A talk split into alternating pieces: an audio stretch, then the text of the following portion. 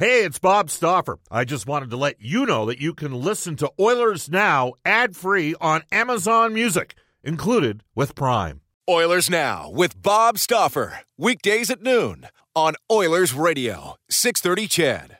We return to Oilers Now with Bob Stauffer. Brought to you by Digitex. Service for all brands of print equipment in your office? Yeah, Digitex does that. D I G I T E X dot C A on Oilers Radio, 630 CHED.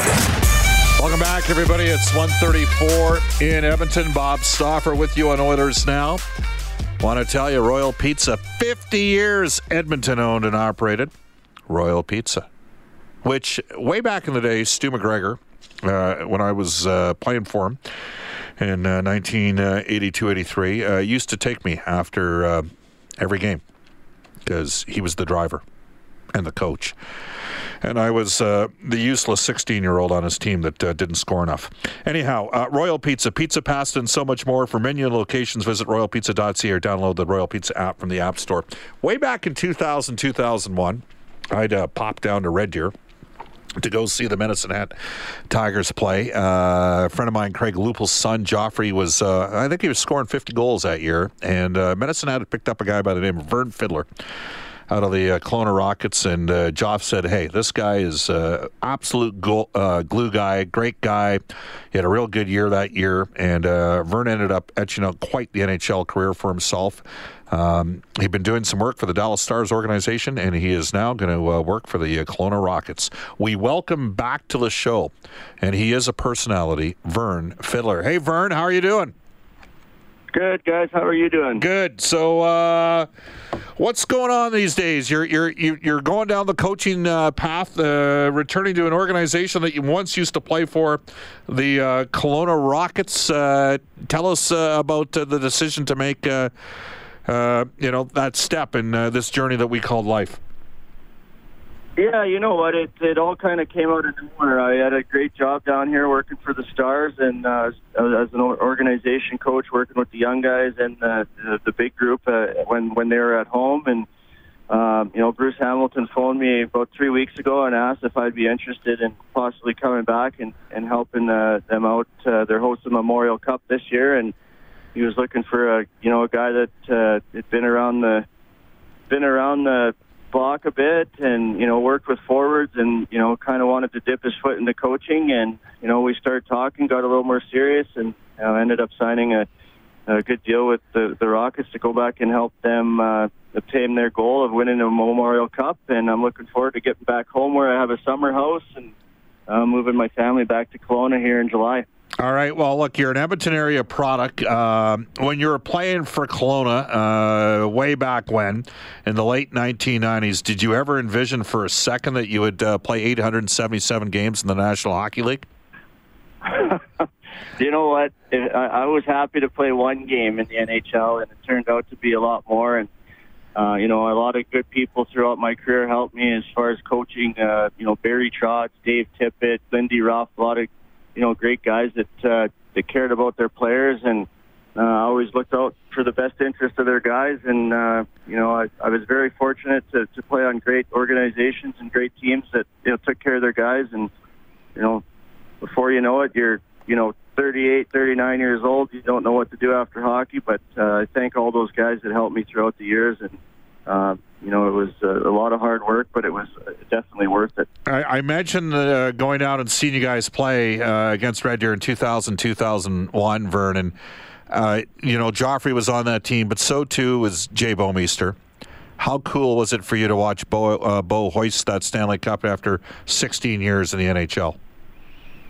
You know what? It was it was awesome. Jay, uh, me and Jay got got a chance to play uh, minor hockey a little bit together when he'd come up with our group. He was a year younger than us, and you know Jay's dad had a big influence in my hockey career too. He was uh, my math teacher growing up, and you know always around the rink and helping out. And um, it was it was uh, it was awesome to watch Jay. He's uh, he's been a, a foot soldier for the Millwoods and Edmonton area for a long time, growing hockey, and um, it was great to lift see him lift that Stanley Cup over his head. He's a guy that uh, he doesn't say a whole bunch, but um, he's always there to put the work in, and he's had a great career himself. And uh, I was happy for him and his family to see him hoist that cup over his head. I actually made a mistake uh, when we talked about you playing on that team in uh, 2000 2001 in Medicine Hat because uh, Lupul scored 50 the next year.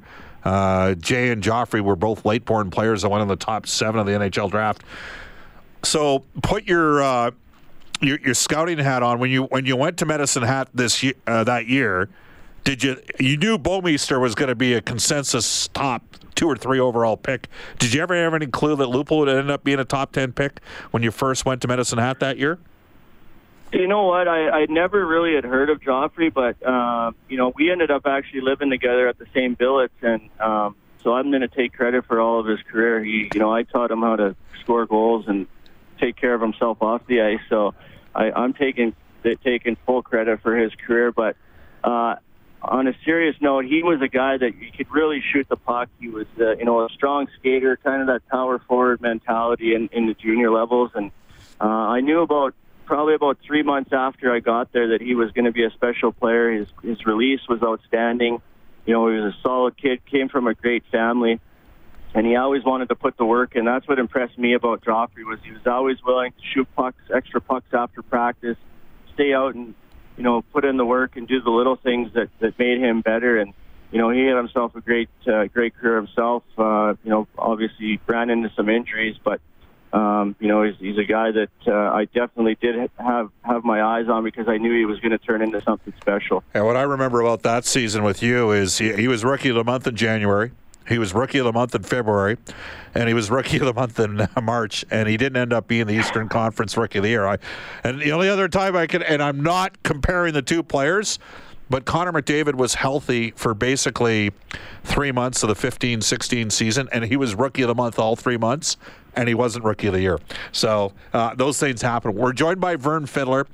Uh, Vern, you made the most of your career, but you're always willing to have a little bit of fun and you're involved in one of the most, and I know you've been asked about this a hundred times, one of the funniest uh, incidents ever. Uh, you made Alain Vigneault loses uh, lose it on the Vancouver bench. Uh, and you had some fun at Kevin Bieksa's uh, expense, and, and I know you, if if if Bieksa didn't take it the right way, I know you'd be prepared to back it up. But what crossed your mind as you kind of mimicked how Bieksa would kind of skate around the ice in his that, that sort of cocky way that Bieksa and Bieksa ran the Oilers show for years, man. But what what what sort of made you think of doing that that situation? Well, you know what, me and Kevin, he's a, a you know a nasty guy to play against. He was always a gamer that was uh, he wouldn't give you very much free ice on the out there on the ice, and uh, he was always all over me. It didn't matter whether whether you know he was on the power play penalty kill. Me and him just had battle after battle, and you know you try to chirp him or something, and he just looked at you with his angry face, and it started to you know you know get on my nerves a little bit. So I started you know, giving him that face back. And before I knew it, actually, Jamie Benn texted me that night. He goes, "What did you do on the bench?" Because it's all over Twitter and it's all over Sportsnet, TSN. I'm like, I don't know. I guess I just, you know, made a face at Bieksa. But he's like, "Well, their coach is like in hysterics." And uh, all I remember was looking over on, in between the benches, and the two trainers were down on their like basically squat, uh, doing a squat position, leaning themselves up against the wall, dying laughing. So I thought it was just the trainers, but uh, later in the day, I found out that it was actually Vigneault that couldn't keep it together. But you know, I got a lot of respect. I don't know Kevin, but he was a hard guy to play against. Always willing to battle, and uh, it, it was nothing personal, but it, it turned out to be a little bit more personal than I would have liked. To See, like to me, you were sort of that stereo. Like I know by that point, uh, I mean, you played all those years in Nashville, and they just they seem to have all these guys that were kind of grinders, right? Had to wheel their way up and, you know, third, fourth line guys that started in the coast and then played in the American Hockey League, but they played with an edge and they didn't take any crap on the ice. And is that kind of how you played as well? Oh, 100%. That's what Barry Trotz's mentality was. He uh, you know, even when they signed me out of the American League, uh, my first NHL contract, like he was trying to convince me that I could potentially play on the team next year, and I'm like kind of listening to them, him and Ray Shero and David Poile. I'm thinking, like, are these guys just telling me this so I'll sign the contract? But man, they held their word. They uh, if they liked you and you're willing to play their system to a T and and battle each and every night like it was your last game, they would go to bat for you. And um, you know that that that was the mentality, and that's still the mentality in Nashville. Obviously, they have a lot more skill now, but you know they got a they, they, their management does a great job of finding these guys that are ready to compete every night and you know that's why they've had such, such a successful run. Vern Fiddler joining us in Oilers now. Bob Stauffer with you. Uh, Vern, going back, we'll get to Dave Tippett in a second, but I remember during the lockout in 12-13, uh, you actually helped out. Was it Taylor Harnett? Uh, were you doing ghost uh, coaching there, did you? What, what, exactly did you end up doing? Because they, he had an unbelievable run of players out of the Southside Athletic Club. I mean, they had a terrific AAA Bantam team, and that was the year that Tyler Benson was on the team, and he's a real good Oilers prospect now. Uh, Stuart Skinner uh, was on that team as well in goal. Uh, how much coaching did you actually end up doing that half season? Well, you know what? I was actually just back in town visiting, and you know Taylor's one of my best friends. So you know he was coaching. Uh, he was coaching uh, the the Southside Athletic Club at the time, and he said, "You got to come out and watch my team." So I just went out and watched it. That's when I ran into you. But you know there was some great players on that team, and they were going on a really good run. I think they ended up winning nationals that year. Which uh, you know Taylor Harnett, he's a you know up and coming coach. He's coaching the Wolverines and uh, the MJHL and doing an outstanding job there um, he just asked me to come out, and I, I got to watch Tyler Benson. I think he had four points in his first two shifts. Uh, you know, I knew he was going to be a, a top end kid, and you know they had a really good team, and you know Taylor had those boys playing at a high level, and it was fun to watch, especially watch the team that I had grown up playing for, and you know got my chance with, and uh, you know Taylor did a great job with those boys. All right, uh, Dave Tippett. You mentioned that he was one of your coaching influences along the way. What did Dave? Uh, you know, for Oilers fans that maybe aren't that familiar with Dave, of course, he hasn't been an NHL head coach for the last couple of years. Um, there is a perception that he's really a defensive-minded coach. Is that true? And uh, what did you like the most about what Dave did? Yeah, Dave's an outstanding coach. Uh, you know, him and Barry Trotz by far my favorite coaches to play for. Um, Dave is a very detailed defensive coach, uh, very intelligent guy that uh, expects a lot out of his players. He's very honest, uh, great communicator. You know, it's it, it, it's not uh, something far far thing to say that he'll he'll walk by in the dressing room and tell you exactly what your role is that night, whether you're checking against the top line or you guys got to go against this line. He's he's always giving you some kind of a task. That's what I loved about Dave so much and he didn't care who you were. If you were a first liner or a fourth liner, he he treated everybody the same, and I think that's why Dave's so well respected in the league as a good coach and uh, a good mentor. Is he's he's he's an equal coach. It's not like he's going to treat the the superstars any different than the fourth liners, which I think is is how you have success in the NHL. And um, you know, as far as the offense goes, he's very intelligent on that side of the puck, but you do have to take care of your own end first and, and play on the right side of the puck to be on Dave's good side, uh, which fared well, very well for me because that's the kind of player I was. But um, I don't think uh, it's going to take him very long to turn that team around in Edmonton. He's a very sharp guy, uh, very well respected, has a great presence, and um, you know, he'll have a lot of tricks up his sleeve to get that organization turned around as quick as he can. Vern Fiddler joining us. Vern, one, a uh, couple more here for you. You were down in Dallas. You were with the Stars organization. Hey, man, it went game seven against St. Louis, and the Blues ended up winning the cup. Uh, Pat Maroon got the goal for uh, St. Louis, but does it show how close it really is in the NHL? Like, it literally is. I think back to the Oilers in 06 against Carolina Dwayne Roloson, who we're going to have on the show next week, uh, you know, he gets hurt in game one, and the Oilers lose the seventh game, an empty net goal, 3 1 final score. And I look at Dallas, and man, they were close this year, weren't they? Yeah, we really were. We we took a lot of big steps. Uh, you know, the leadership group really took over after our bye week in in uh, February, and you know the Jamie Benn and Tyler Seguin, John Klingberg, Ben Bishop. These guys all were just you know sick of just being okay, and they really you know, took the bull by the horns and, um, you know, took our team to the next level. And you're right, Bob. Like you get to the playoffs, and you know, at, at any, on any given night, you can win. And you know, you get up in the series, you get a little bit of pressure on the other team, but at the end of the day, the the Blues were just a better team. They, you know, they really took it to us in the first and the second, and by the third, we were, you know, we ran out of gas. We got a little bit of a life in the first overtime and had probably three or four really good chances to to win the series. But uh, you know, we had our we had great goaltending from Ben Bishop. Our defense played outstanding. Uh, Heiskanen was absolutely phenomenal, and you know, they definitely got a lot of good pieces moving forward. Roope Hintz.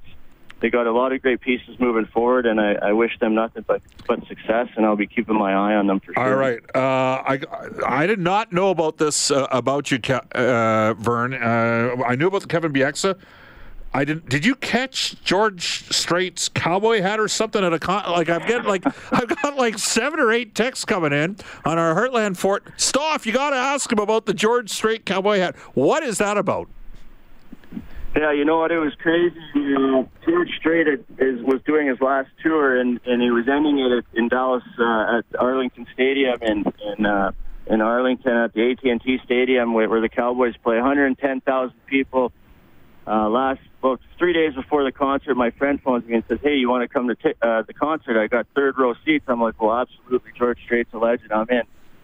So me and Marty Turco went with our friend EJ from Nashville, and uh, you know we we got into the vodkas, of course, and by the end of the show, we were ready to get out of there. We didn't want to stay for the encore, and our friend EJ's like, "No, no, stick around. He's going to chuck his cowboy hat out." So we're thinking, like, what are the chances of us getting this cowboy hat? So we were like trying to leave, and he's like, "No, let's just we'll stay for this last song." Cowboy rides away. So he goes off the stage, and he's I'm like, "He ain't throwing no hat. Let's go." Well, I turn around, he's walking back out. The crowd's going crazy. He comes and he the stage is rotating, and sure enough, he's like literally standing right in front of us, and he chucks this cowboy hat, and he it boomerangs up, and it literally I wasn't even looking, it hit me right in the chest. Like it couldn't have hit me. I put my arms around it, and I mean, I got swarmed by people. Like people were offered. Uh, one guy took his Rolex watch off. He said, "I'll trade you this for the hat." And I was like, "No, no, I'm keeping it." Police escort right out of out of the show. Um, so it ended up right on my lap. I got this hat, and I don't know. Like I, I just put it on my head. Right? People were trying to touch it, and uh, sure enough, about three days later, I got a, a George Strait. Uh, he he he uh, collected all of uh, George's pieces. He phoned me. He got a hold of the Stars, and he got a hold of me. I was already back in Kelowna at the time, and he he's like, "I want to buy the hat." Like, "Holy smokes!" Like, um, it's not for sale. He's like, "Well, I'm I'm talking like six digits. I'd give you for that hat." And I'm like, "Oh, I might have to reconsider this." But I ended up keeping it. Oh Hopefully man, it'll be more one day. So yeah, I still got it in my closet. I even threw it on one time and wore it to a to an event in Nashville when I got traded back there. I threw it on and got it's all signed on the inside. It's got authentic, authentic uh, sticker on the inside. People think I'm crazy for wearing it, but it's one definitely one of my favorite pieces I've I've uh, come across over my career. And Vern, as a great Canadian, I know this. You didn't spill the vodka either when you caught the hat, did you? No, absolutely not. Not an ounce. All right. Hey, best of luck in uh, Kelowna. We'll touch base down the road, okay? Absolutely. Thanks a lot, Bob. All right, you bet. That is Vern Fiddler. It is one. I never heard that story, and I thought, you know, I kind of think I'm a bit of a know-it-all. I didn't know that's that is funny, funny. Hey, special thanks to our texters and callers who are reaching. They notified us. We got like 18 different texts on this topic. We'll take a quick break for one minute. This is Oilers Now. This is Connor McDavid from your Edmonton Oilers, and you're listening to Oilers Now with Bob Stauffer on 630 CHED. It's 154 at Edmonton. Just a reminder that you can sign up at EdmontonOilers.com before the end of the week to register for priority access to purchase your own power pack before the general public, starting at only $139. We're going to head off to this day in Oilers history. And uh, you didn't. You got a different one than the one that's on the script because that was yesterday's. I do. Okay, there you go. Back in 2011, Bob, the Oilers trade 2005 first rounder Andrew Cogliano to Anaheim for a second round pick in the 2013 draft.